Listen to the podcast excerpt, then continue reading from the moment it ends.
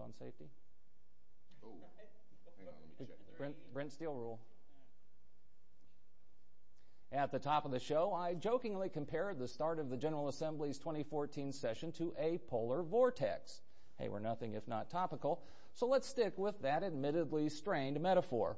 Will the next 10 weeks be an icy maelstrom characterized by endless debates over contentious, dare I say, polarizing issues, a shining example of bipartisan collaboration, or something in the middle? Here to answer that question and many others are House Speaker Brian Bosma, a Republican from Indianapolis, House Minority Leader Scott Pelath, a Democrat from Michigan City, Senate President Pro Tem David Long, a Republican from Fort Wayne, and Senate Minority Leader Tim Lanane, a Democrat from Anderson. Thank you all for venturing in here. I think we may have some donuts from the green room for your sled dogs. If you guys, well, you there's guys no coffee didn't- in there, so if that'd be you- a big well, they don't eat the sled dogs don't drink coffee anymore. Thank you all for making the digging through the uh, the snow and making the trek here. I appreciate it. Uh, as we start another session, much was made last year at the outset of the session because of the supermajorities that the Republican Party held in both uh, both chambers. First time I had ever seen that uh, in my memory. Uh, and there was a lot of concern about one side trampling on the other. Didn't seem to happen. You all seemed to get along more or less uh, fairly cooperatively last year. Brian Bosma, why was that the case last year, if indeed it was, and what are you doing to ensure that it's the case again this year? Well, it was. I think it was historic bipartisan cooperation, and it was intentional. Uh, it was on not just one person's behalf, but especially among the four people here. Uh, I'll give one example. Our, premier legislation we had last year was the creation of the Indiana Career Council. It was on an issue that we all agreed, workforce development, and unlike some years where the majorities would just pick that up and give it to their, you know, front person and load it up with Republicans and say move forward. The four of us authored and sponsored that bill together. We had numerous press conferences about that and other issues. It, it was intentional, and it, uh, the credit should be spread all around. It doesn't mean we're going to, we did or are going to agree on every issue, but we can do No so. fingers were crossed when you said any of that, Ladies right? and gentlemen, Well, that, that's right. I mean, I, I think the speaker knows I don't intend to have the House Democrats in the super uh, minority situation for very long. Super minority. That's an interesting way of looking at it. But but but the uh, the fact of the matter is, is I I I think the speaker and I agreed. Um, the situation was at times going to call for more bipartisanship Right. Than we've had in the past. And and candidly, and I, I think the speaker might agree with me too. Um, when you have the majority caucus become very large, um, internal disagreements can begin to intensify. And that means that sometimes the Democrats will have a role in helping to not necessarily mediate some of those things, but play play a job in perhaps softening some disagreements, providing alternatives, um, and trying to be helpful. And I've always said, first role of the minority is to help when it's for the good of the state. And uh, that's what differentiates ourselves, I think, from Washington, D.C. We ought to be able to do those things that we do agree on. Out in Washington, they can't even do the stuff they do agree on. Senator Long, I mean, you're used to having a super duper majority, I guess. Uh, you had a super majority prior even to your to Brian Bosma here, uh, your counterpart in the House. Uh, how about this notion of, of wrangling uh, uh, a lot of perhaps mm, not always agreeable factions within your own party? Which is is that going to be a challenge for you this session? It's always a challenge when you have large numbers. There's no question. I agree with Scott. He's uh, he's right. It's it's it's a different kind of challenge. I, I like having that problem, obviously, but uh, but uh, it's you know when you have large numbers, then people think they can peel off and not you know have to be part of the leadership decision making and all that and, and get a vote. Uh, but I, I was very proud of our caucus this last year. We stuck together. We worked well together, and I you know, Tim Lan and I have grown up in the Senate together, really. I mean, we've known each other a long time, worked on a lot of legislation together before we were leadership. And so we know each other, we have mutual respect. Uh, Tim can come into my office or vice versa, and we do that often to talk things out. So, you know, it's not a surprise that, that we can work to, together. Obviously, we're going to have some fierce disagreements on some issues, and, and I consider Tim to be a, a very worthy opponent on uh, up at the mic. But behind the scenes, we can work together. We always have been able to, and, and we will be able to in the future. Is it, do you agree that that's the tone, and are you optimistic that the next 10 weeks will be characterized by that kind of uh, cordial, uh, cooperative No, approach? I, I agree with everything David said. We've uh, uh, known each other for a long time. We've worked together well for a long time. There's no reason uh, not to believe we we uh, you know can't continue to do that. I think the only issue becomes uh, when you start dealing with some super contentious issues, such as the HJR. And You knew right where I was going. Well, this is, this is the uh, man that's going to be the human segue. Uh, I mean, the. Well, the, good. uh, I'm glad you to just take me to right in punt that back to you. But but uh, it, what happens is you know there's just a lot of pressure, and it comes from outside of the chamber. I think. Um, I think David uh, is right. Our job is to try to make sure that the debate is a civilized debate.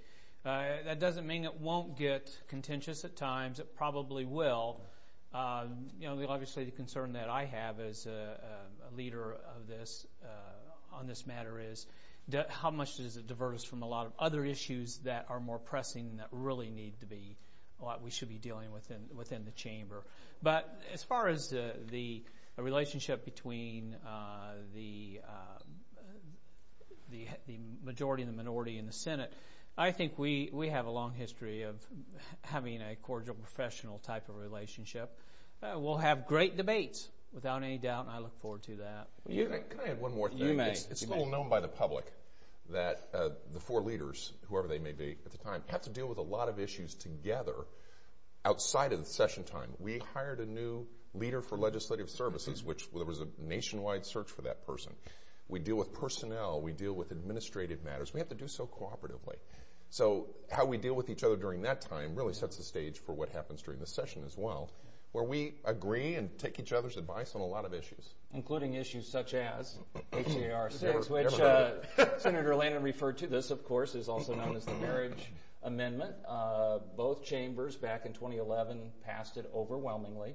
Uh, now it's uh, the, the uh, ball is back in the legislature's court to see if, in fact, it will pass it again to send it to the ballot in November.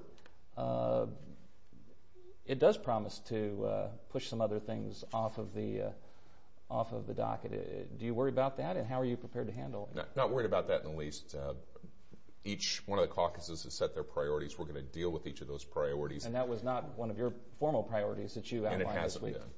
Uh, it is an issue that we'll deal with. You'll, here's the scoop.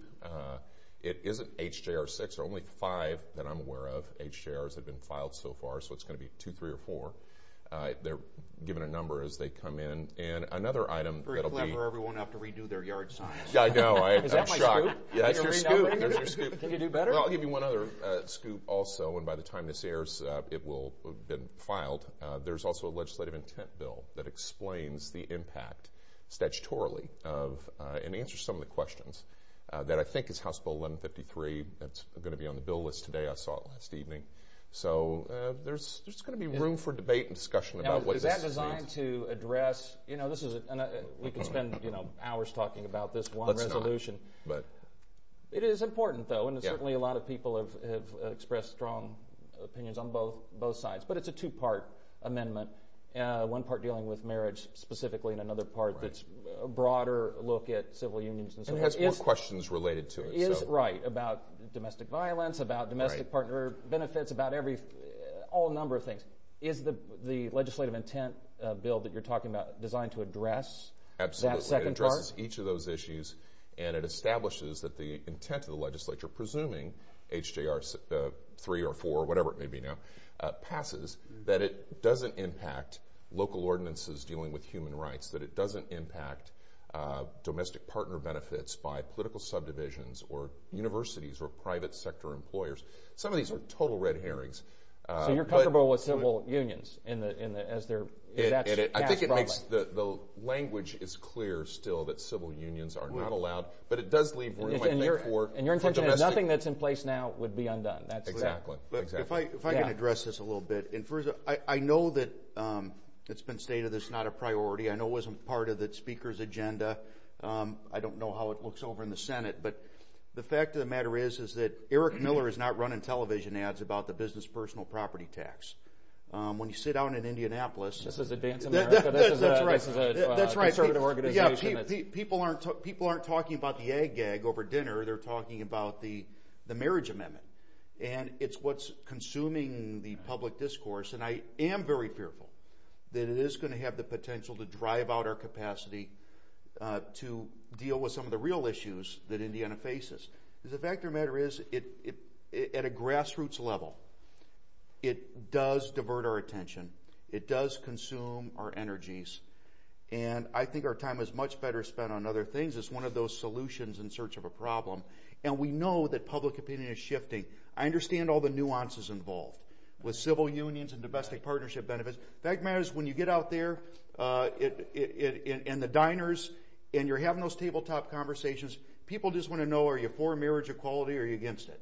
Are you for the amendment or are you against it? Well, does a note of legislative intent at all satisfy the concerns that you have, or is that just. The, the debates move beyond that. The debate used to actually be more nuanced.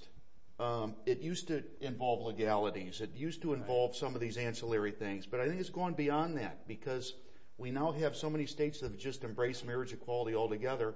And the question now, is now, 16 it's, now, it's now gone from are you, are you are you for traditional marriage or against it? And now the question is, are you for marriage equality or against it? But also, uh, as gatekeepers of whether or not we put this on the ballot, I think the key question we have to look at too is, are we prepared to launch our state into what I think could be described as a civil war over, on this issue? Are you for it or are you against it? And are you talking about in the General Assembly of the session or more broadly in, in the state? The, in the state, if we approve this resolution, no matter what the legislative intent is, it's, it, uh, Scott's right. It becomes a question then for the next 10, 11 months. One group's already gone up on the air, uh, which will divide. It's a divisive issue. It's going to divide communities. It's going to divide, I think, people within families. Um, it, it just seems to me this is a given where I think most of the the uh, public is on this issue. I've never seen societal attitudes change so rapidly on an issue as I have on this. I have no reason to believe that those attitudes will change back, by the way. But it seems to me we would be better off just simply saying, you know what, we'll take a pass on this. this well, let's, let's ask the Senate gatekeeper uh, who really. Gee, thanks. I know, that's right.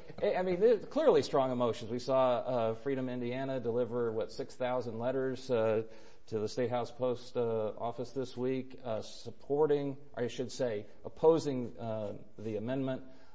As was alluded here by Tim Lanane, there, is, there are television spots now up from Advance America. This is getting highly contentious. Even organizations such as, say, the Indiana State Chamber of Commerce, which has not taken a formal position, has said it's concerned that it would push other issues away and maybe take up time uh, energy, oxygen, if you will, that could be devoted to economic development issues and other sorts of things. How do you balance those issues? Look, we've done, we've dealt with contentious issues in the past. Uh, the right to work issue could have been more contentious, and yet we did a lot of other things that session, and we will do the same thing this year.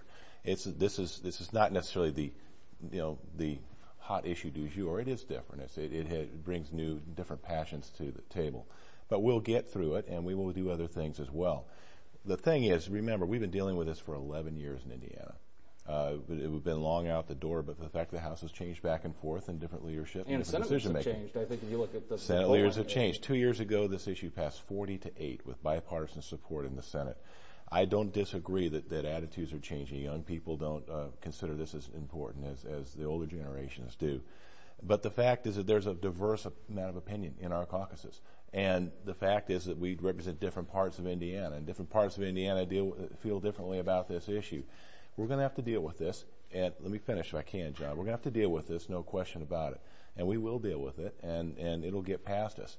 It, unfortunately, it is an issue that's passionate and contentious, and there's nothing we can do about that at this point. We're not going to pull it off the table because some people disagree on it. We're going to have to deal with it. That's modern leadership. We will deal with it. We'll get it. We'll get it past us, and we'll deal with other issues in uh, Indiana. So I'm hearing well. both of you say we are going to hear this. We're going to consider it, maybe with this additional legislative note.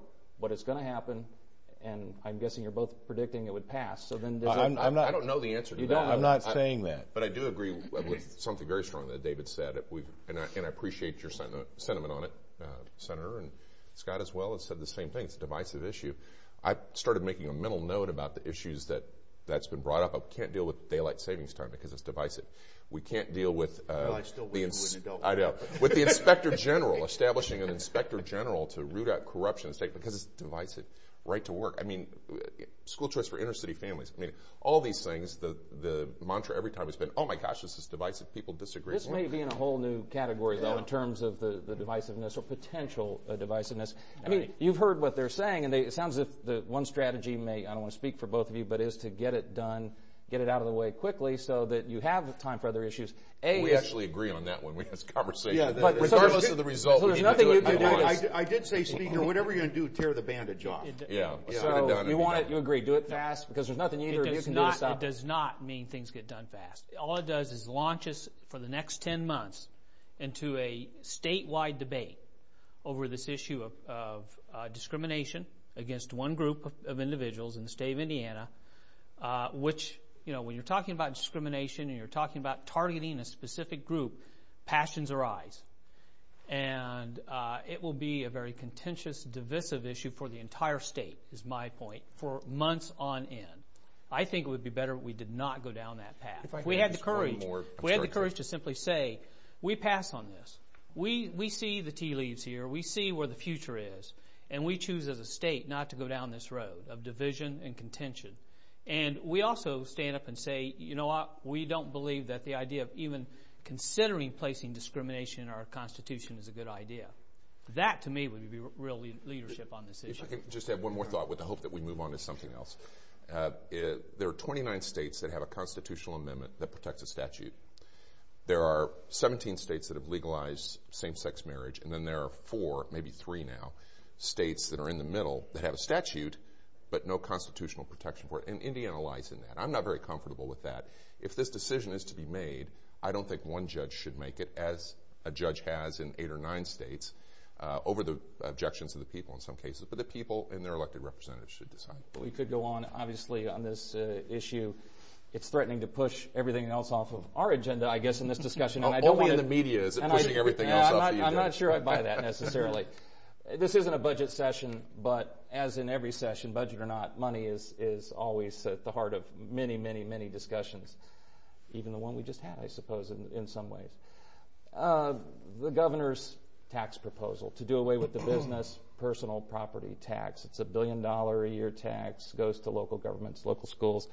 Um basically, is sounds dead on arrival. Uh, the the proposal that that uh, your caucus has come forth with. Well, explain it. It's it's a, it's definitely a softer blow potentially to local government. Well, it's 1.07 mil- billion dollars. It goes to local schools, uh, local units of government, and I can understand people running for the lifeboats when the word eliminate is used in the context with that without a discussion of replacement. Uh, what our team announced yesterday, uh, along the same lines, agreeing with the goal that this tax needs to be addressed, is a local county option allowing counties to make the decision to exempt new equipment, either purchased new, uh, that moves from out of state, or uh, an expansion, not one county, an employer moving from one county to another, uh, but to give counties that option, much as they have abatement now, would be permanent, permanent exemption on new investment. So to me, that makes sense. Eventually, if you play that out, like we did with the inventory tax, which most all of us participated in years ago, that's how we started, and ultimately the inventory tax was gone in a measured fashion. and the governor seems amenable to this. You- you- Did you He was consult with him, or appreciative is of this? the, he was appreciative of the proposal, very appreciative. I know uh, the Senate's going to have some ideas of their own along the same lines, and maybe some expansion Well, uh, difference. I'm going to say a couple of things. First of all, um, the governor made, I think, a hasty proposal. I'm not sure he thought through the impact all the way. These same businesses that he that, that he wants to try to help also need things like police protection, fire protection, and plows to come through, so people can get there to buy stuff. Um, and it, I don't think he recognized the direct impact there's going to be there. Having said that, the, the speaker's proposal, and I'm going to give him some credit, and give him some credit, is substantially more common sense. Um, Does that mean you if- can support if, it? if you're going if you're going to go that direction, but I got to make a secondary point with about some of the business taxes in general. Whatever ails us as a state, business taxes are not the reason, um, and they're not the problem. We have a top ten business tax climate that both parties have helped to try to create. Um, and if the middle class is still struggling, if our median incomes are below the national average, if uh, people are struggling to get uh, new skills, if they're struggling with issues like health care, um, business taxes aren't the reason. Okay, we, we, we, we've done a good job there. And I think we need to address the fact that there's other priorities that have to be addressed um, other than just that. Senator, you, uh, your colleague here suggested the Senate will have some ideas of its own. What, Right. what are They those generally ideas? do. You generally do. That's well, right. I'll tell you what we're thinking, I, and I, I, I think what the governor's trying to achieve is a, uh, a as competitive a business climate as we can get. No, Scott's right. Uh, we're a top 10 state, but you're not going to stay there. There's moving parts. Michigan has dramatically changed their tax climate in response to what we've done in Indiana. Uh, Although in this case, they're waiting till their phase out goes to what, 2024? But But regardless, regardless, the point is that people are reacting and they're changing and they're trying to create a climate that that's attractive for uh, for business to come to their state. Now, Indiana Indiana uh, has a high uh, corporate tax compared to others. There's one outlier in our whole package of things, and that's the corporate tax. We think another alternative might be to uh, cut the corporate tax further in Indiana and in conjunction with the discussion about uh, personal property taxes, create a situation where we exempt on uh, a substantial portion of small business people from having to pay it. Uh, it turns out it's oftentimes more expensive to fill out the paperwork than, it, than the tax you're paying on it. And if we can get seven out of ten or eight out of ten businesses in this state not to have to pay it, uh, small business being the economic driver of the uh, Indiana economy, uh, I think we'll have also achieved some substantial gains there. If we do this, we believe the Tax Foundation has told us that we'll move from top the 10th best uh, tax climate to the 8th best in the country. And if that's the goal, the stated goal of Governor Pence, which I think it is, is to create a better climate, keep us competitive, keep us driving to bring more jobs to Indiana, we'll achieve that goal. So we have a different approach. It's collaborative. We're, we're talking with the governor's office and, and the House Republican leadership on this, but we think this is a, an alternative idea, and we're going to roll that How out. How do you backfill, though, for the local, Yeah. lost revenue for the locals? Well, That's- that is not a local loss in the sense of the ca- the corporate tax is a state tax, and we do have some alter- some balancing out. We think we can put it in such a way that it mostly pays for itself, and the the loss will be uh, with uh, it, it, minimal, I think, in the personal property tax area, given the approach we're taking. But it's all subject to discussion. Uh, these are all good ideas, worthy of discussion. We need to be able to pay for things, and that's the bottom line on it. the uh, sled dogs are starting to yelp, so we got to go. I know. Go ahead. I I just think in terms of attracting businesses to the state of Indiana, there's other things we can look at. We can look at the overall healthiness of our of our state. We're not very healthy. I don't see where this is going to improve that. I think we could attract more employers if we were able to do something to improve health, uh, invest in, in in combating the problems we have in that regards. Also, you know, early childhood education is something which is going to call for an investment, and you just can't continue to cut taxes everywhere for business. They've had all the tax breaks in the past. We need to start investing in what's going to build up our state too. All right. Unfortunately, we're out of time. Oh, how I wish this were an hour-long discussion or more. Again, my guests have been House Speaker Brian Bosma, an Indianapolis Republican, House Minority Leader Scott Pelath, a Michigan City Democrat, Senate President Pro Tem David Long, a Fort Wayne Republican, and Senate Minority Leader Tim Lanane, an Anderson Democrat. Thank you all for being here.